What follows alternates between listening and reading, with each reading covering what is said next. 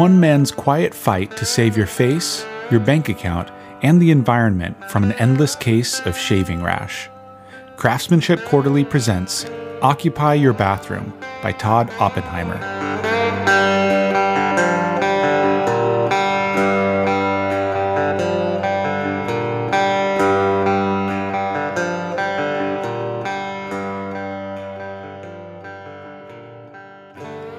In the fall of two thousand eleven, Stan Hickam was a radiology technician in a small town in the rolling, rural, northeastern corner of Tennessee with an innocuous hobby. He collected old, corroded Gillette razors that no one wanted anymore, cleaned them up, and sold them on eBay. Unbeknownst to Hickam, at that time, the world of manly men was discovering the virtues of vintage shaving gear with rapidly growing gusto. His razors quickly sold, he refurbished even more, they sold at even higher prices, and before he knew it, Hickam had a new business on his hands. After his thirty-something son-in-law told him exactly what you'd expect, you need a website, his business started gaining attention.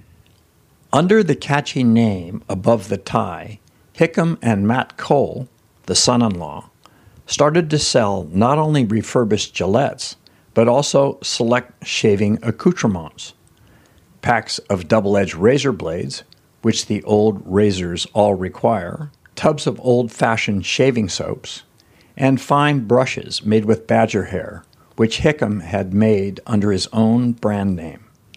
As business grew, and Hickam kept refurbishing more razors, he noticed some patterns in the ones he liked best.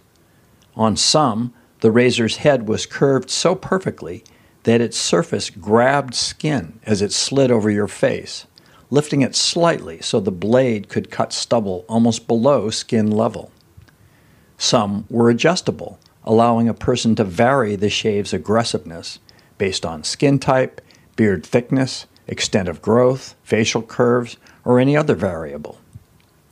Some, called comb razors, were made with a row of little teeth below the blade. The comb tends to leave a touch more shaving cream behind, which created even more glide.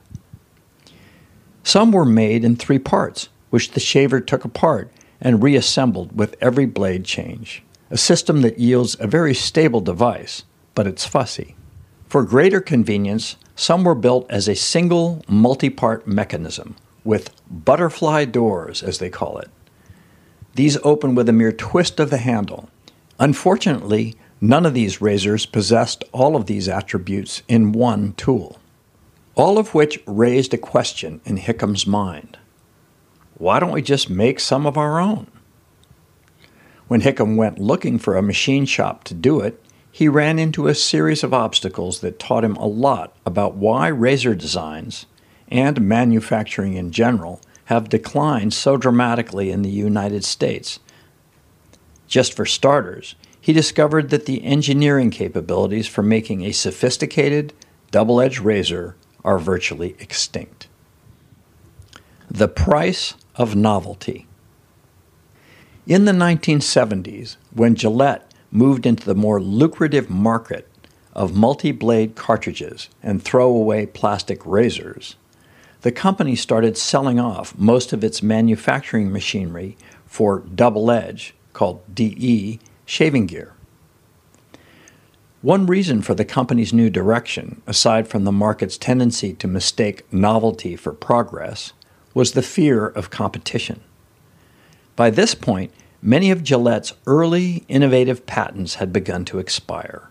So if they were going to continue dominating the market in men's grooming, they needed to convince consumers that the concept of new and improved was real. To facilitate the process, Gillette and other razor manufacturers became experts at a kind of consumer shell game. As soon as customers grew accustomed to a new model and returned to stores to buy replacement blades, they discovered that their razor had just been discontinued in favor of a newer system.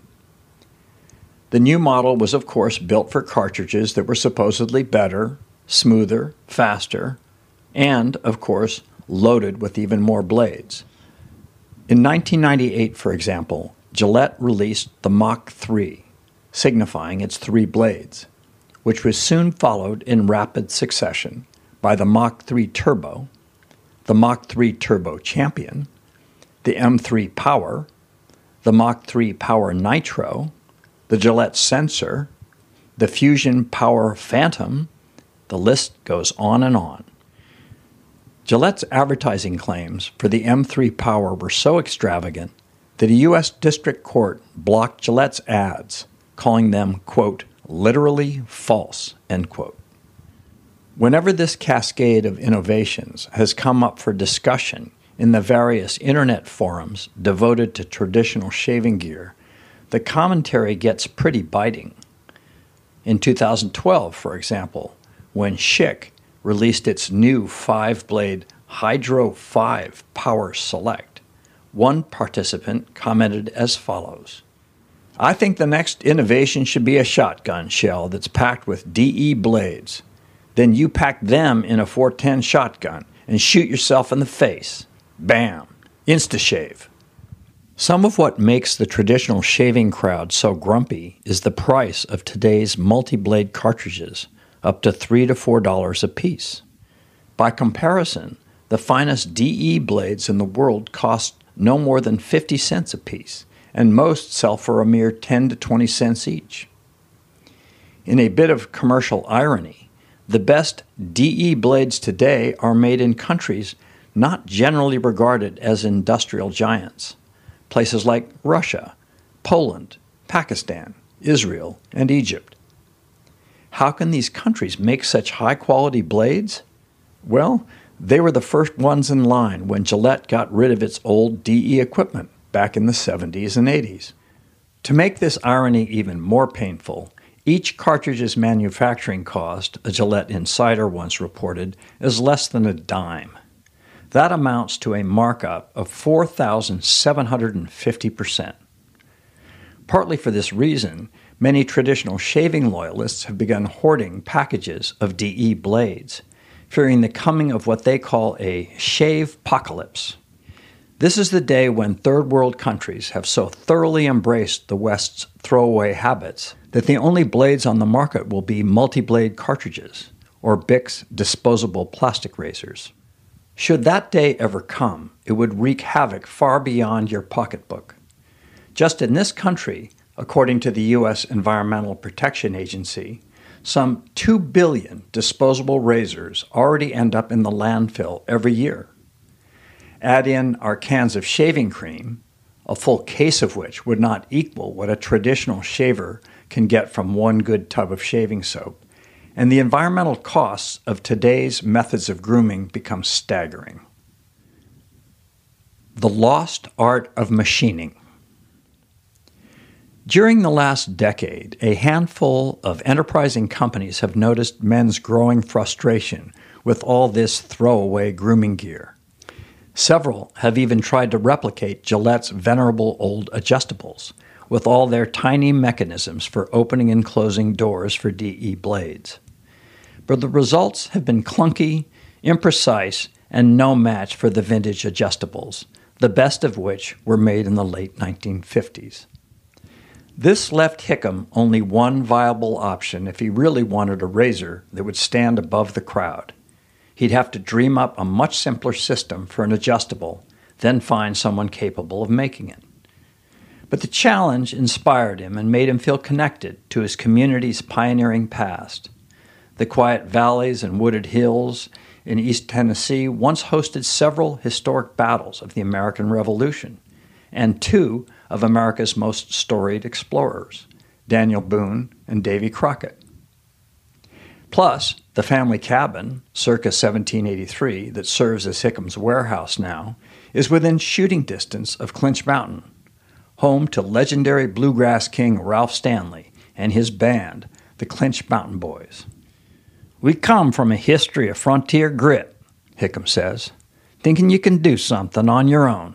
So we kind of feel like we're on the razor frontier." In late summer of two thousand twelve, Hickam packed a legal pad and took off for a weekend at Hilton Head Island in South Carolina. There were a lot of pine trees around, Spanish moss swaying, he says. So it was a good environment to think, very chill. After drawing up some rudimentary designs, Hickam returned home, picked up a phone book, and started calling machine shops. Their responses stunned him. No one wanted the job. Most of them told me they couldn't make anything that precise, he says. One of them said, "Why would anybody want this?" And I said, "Well, shouldn't that be my problem?"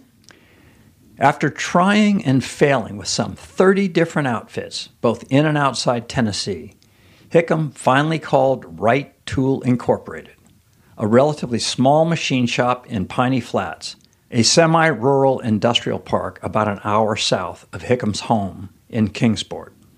A purchasing manager named Doug Haynes answered the phone, and Hickam explained his project, admitting that no other machine shop would talk to him. "Ooh, this is cool," Haynes recalls thinking. "It's old school." I said, "Come on in. You can sit in my office." After Hickam did just that, Haynes introduced him to Raymond Duncan, a manufacturing and design engineer. Duncan listened to Hickam's story, then said, "Well, we make parts for helicopters, so this is easy for us." Wright Tool was founded more than thirty-five years ago by a former Marine Corps machinist named Devoid Wright, who built the company's business around an unusual form of specialization, picking up jobs that other shops have refused. If a company puts work out to shop like us, it's because they're having difficulty doing it in their own job shop. So we got to figure out how to do it, Wright told me the day I visited. He calls this business model living off the bones. Over time, those bones got pretty tasty. Wright Tool now makes everything from drill bits for coal miners to parts for satellite dishes, bomb-sniffing robots for the military, and tools for other toolmakers. One such toolmaker is Sandvik, a Swedish company that makes some of the finest stainless steel cutlery on the market, all of which makes Ray Duncan smile about the fact that Hickam had to call thirty shops before finding his. "We're W, so we're near the end of the book," he said. In September of two thousand twelve, Hickam and Duncan spent several weeks sitting together with Hickam's legal pad drawings and a computer screen, trying out different designs and specifications. The whole idea of a D E razor was new to Duncan, who had always shaved with cartridge razors, but the shop's engineering team was captivated by the precision Hickam was looking for. "We're running this innocent little razor a lot tighter than we do for a lot of other customers," Haynes told me. "How tight?" "In line with aerospace manufacturing," Duncan said. "In this shop, tight means really tight. The machinists here can cut parts to within tolerances of one ten-thousandth of an inch. That's four percent of the thickness of a human hair. Or, as Haynes puts it, if you hold on to the part, it'll change the dimensions that much just from the heat in your hand. That's how tight we're holding it." As might be expected from the shops that shied away from Hickam's project, these kinds of numbers are not the norm. When I called one of the machine shops that declined the job and asked what tolerances they work with, I was told, "A couple thousandths of an inch." That's five times more wobbly than a part made at Wright Tool. The point here isn't to fawn over one shop as much as it is to bemoan the decline of precision in all the others.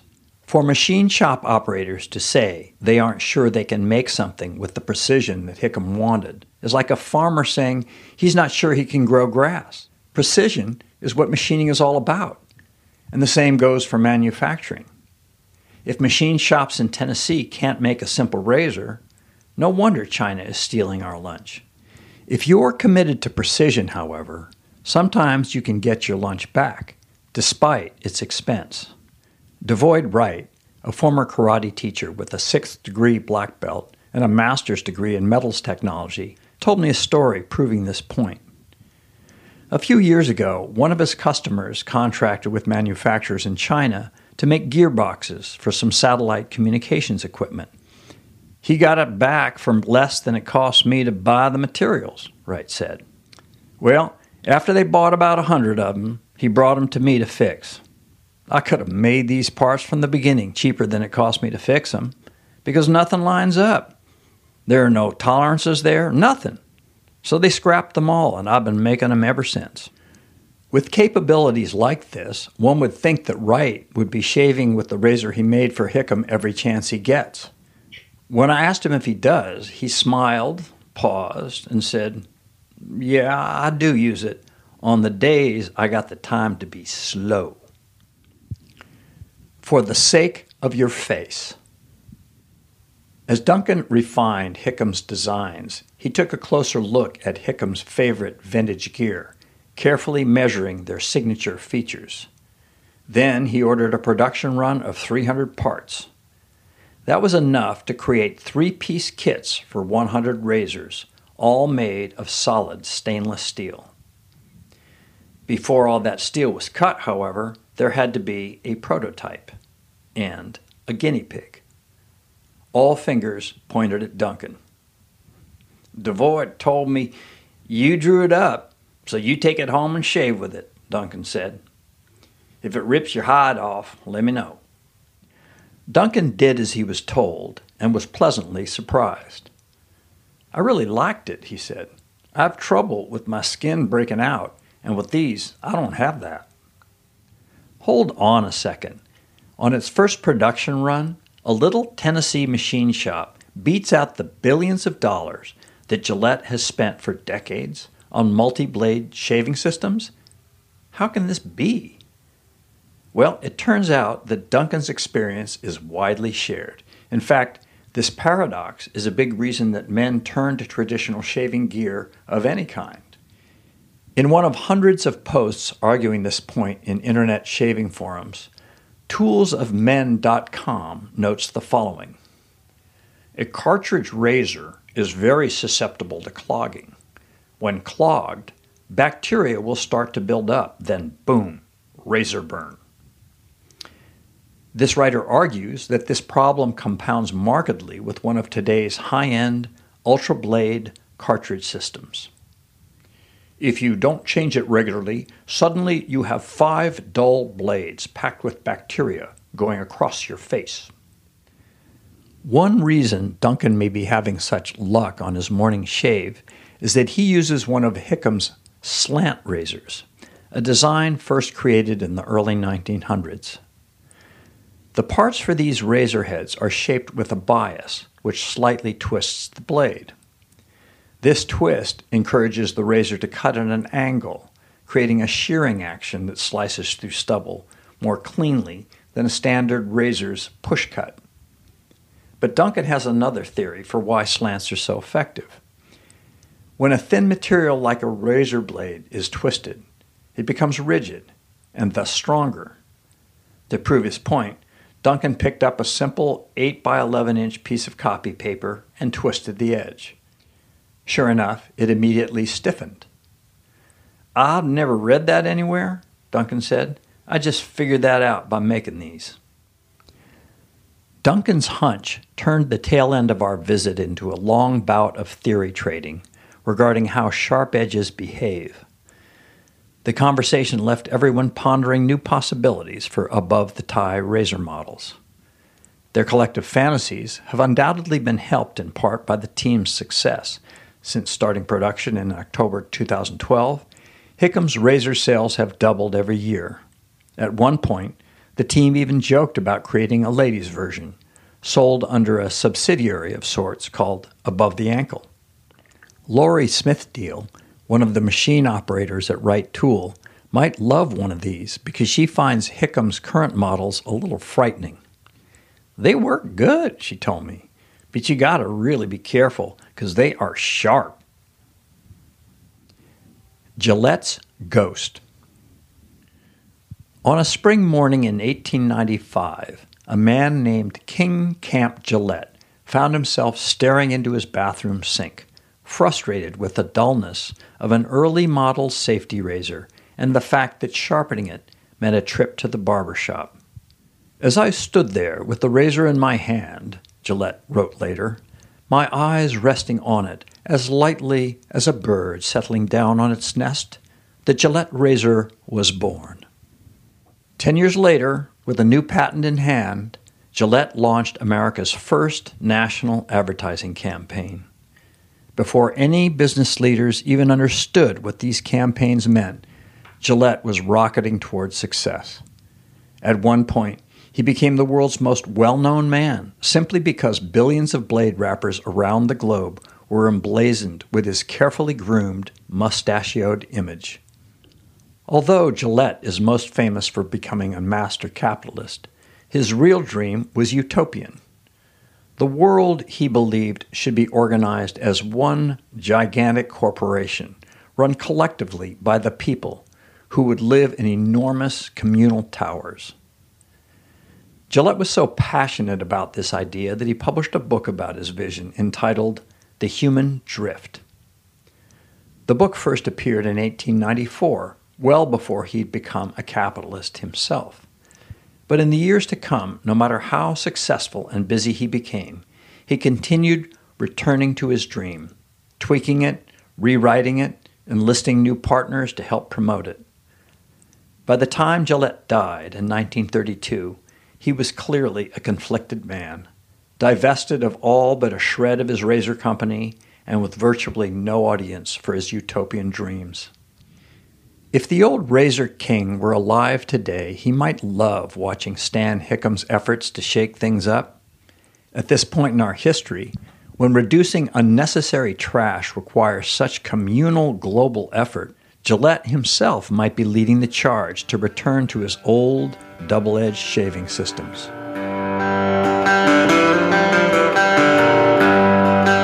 Occupy Your Bathroom was written and read by Todd Oppenheimer. It was produced by Chris Igusa.